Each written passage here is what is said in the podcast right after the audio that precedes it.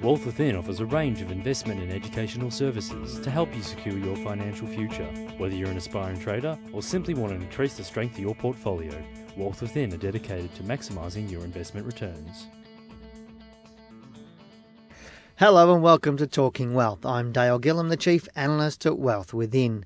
Uh, before I get into sort of talking about a few things that I'd like to have a bit of a chat with today, I'd like to say thank you to a few people that have contacted me saying they're enjoying uh, listening to the podcast, not only by myself, but obviously Janine and David that actually do it as well. So it is quite interesting that, you know, well, from our point of view, we're getting feedback from that and, and people saying that they like what the, our general relaxed sort of style and, and what we're talking about, which is nice. Um, so if you've got any feedback you'd like to give us, please send it through to info at wealthwithin.com.au. We'd love to hear from you, especially if you've got questions, as I, as I said in the past, if you want us to cover specific subjects. But uh, today I want to talk to a little bit about Telstra because obviously in the news this past week, Sol Trujillo, I think if that's how you say it, um, is now back in the US and he's calling Australians um, racist, I believe was the comment that he was talking about. But to me, I'm not really interested in getting into that because everybody's got a variety of different opinions. But to me, it's about whether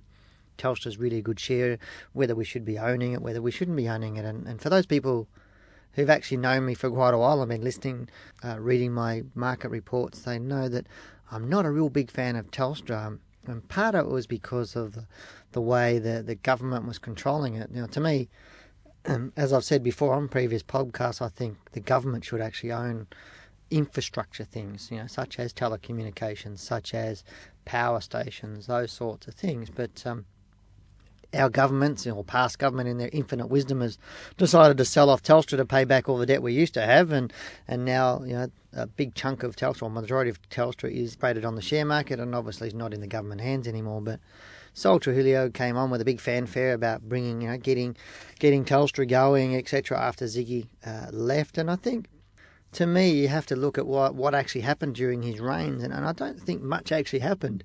I think Telstra is no better off today than what it was a few years ago when he came, and yet he's gone home with uh, uh, many, many, many millions of dollars for his time at Telstra, and yet they uh, don't seem to be any better.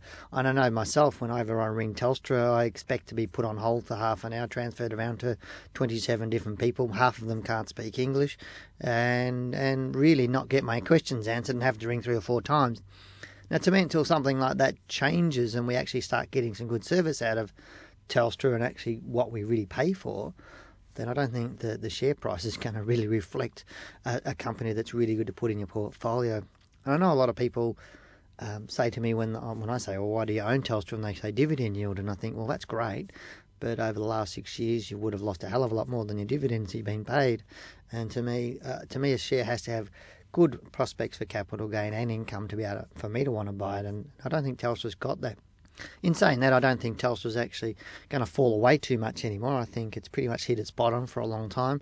But whether it starts to rise is a different um, kettle of fish. And obviously, it's got a new CEO. But I think you have to ask questions about the CEOs of Telstra, specifically considering the government still does own some of Telstra and they like to control it a little bit about whether the government just puts, uh, has in the past, put CEOs just in place for to be able to control it from a political point of view because obviously they wanted to do Telstra 3, so they put people in place to be able to control what's going on and, and maybe uh, we've not had the right people running that company. And to me, until Telstra actually breaks all those shackles from the government and actually puts people that are very highly qualified and, and um, really wanting that company to get going, then I, it probably won't actually happen.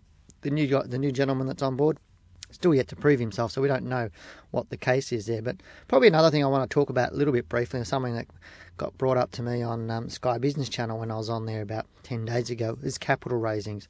We're seeing a lot more of those coming in nowadays as companies are raising capital to shore up their balance sheets, repay debt, etc. Now we're getting some into the more lower cap companies, not the big ones like the banks have already done theirs.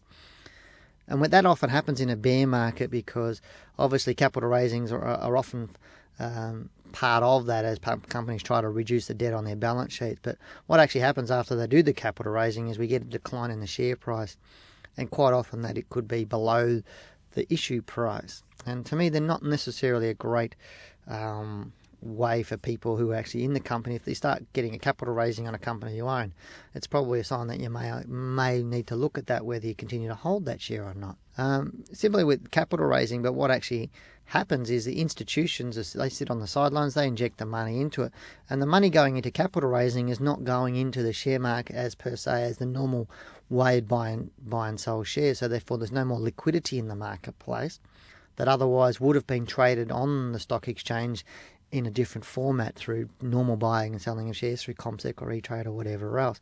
So it's really taking some of that liquidity out and, and obviously underpinning the share, which is great.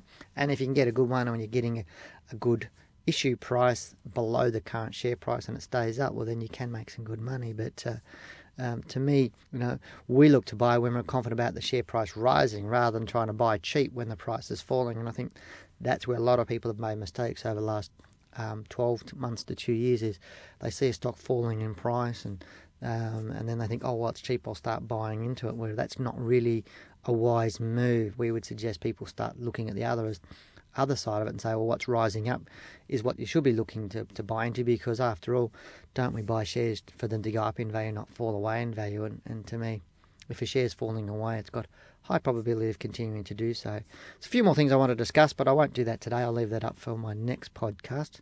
Um, but uh, for those of you not sure uh, or haven't heard me on uh, uh Sky Channel at all, my next appearance on Sky Channel on Your Money, Your Call will be on the 23rd of um, June in about four weeks' time, and then after that, I think it's the 21st of July. Uh, they are changing the time, I think, to 8 p.m. at night, so I'm on that show. Not a lot, a lot of people actually ask me when I'm on next, so they're the next two dates 23rd of June and the 21st of July. And that's what they're telling me right now, so um, hopefully you see them. But uh, if you do see me on there, please feel free to ring up and say, Hi, Dale, how you going? Thanks, love what you're doing.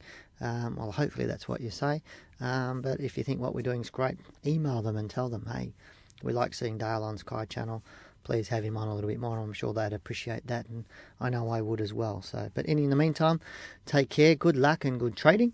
And hopefully your share portfolio goes up. I'm Dale Gillham, the Chief Analyst at Wealth Within, and you're listening to Talking Wealth. Take care. Talking Wealth was brought to you by Wealth Within. To learn how you too can maximise your investment returns, call 1300 Share Trade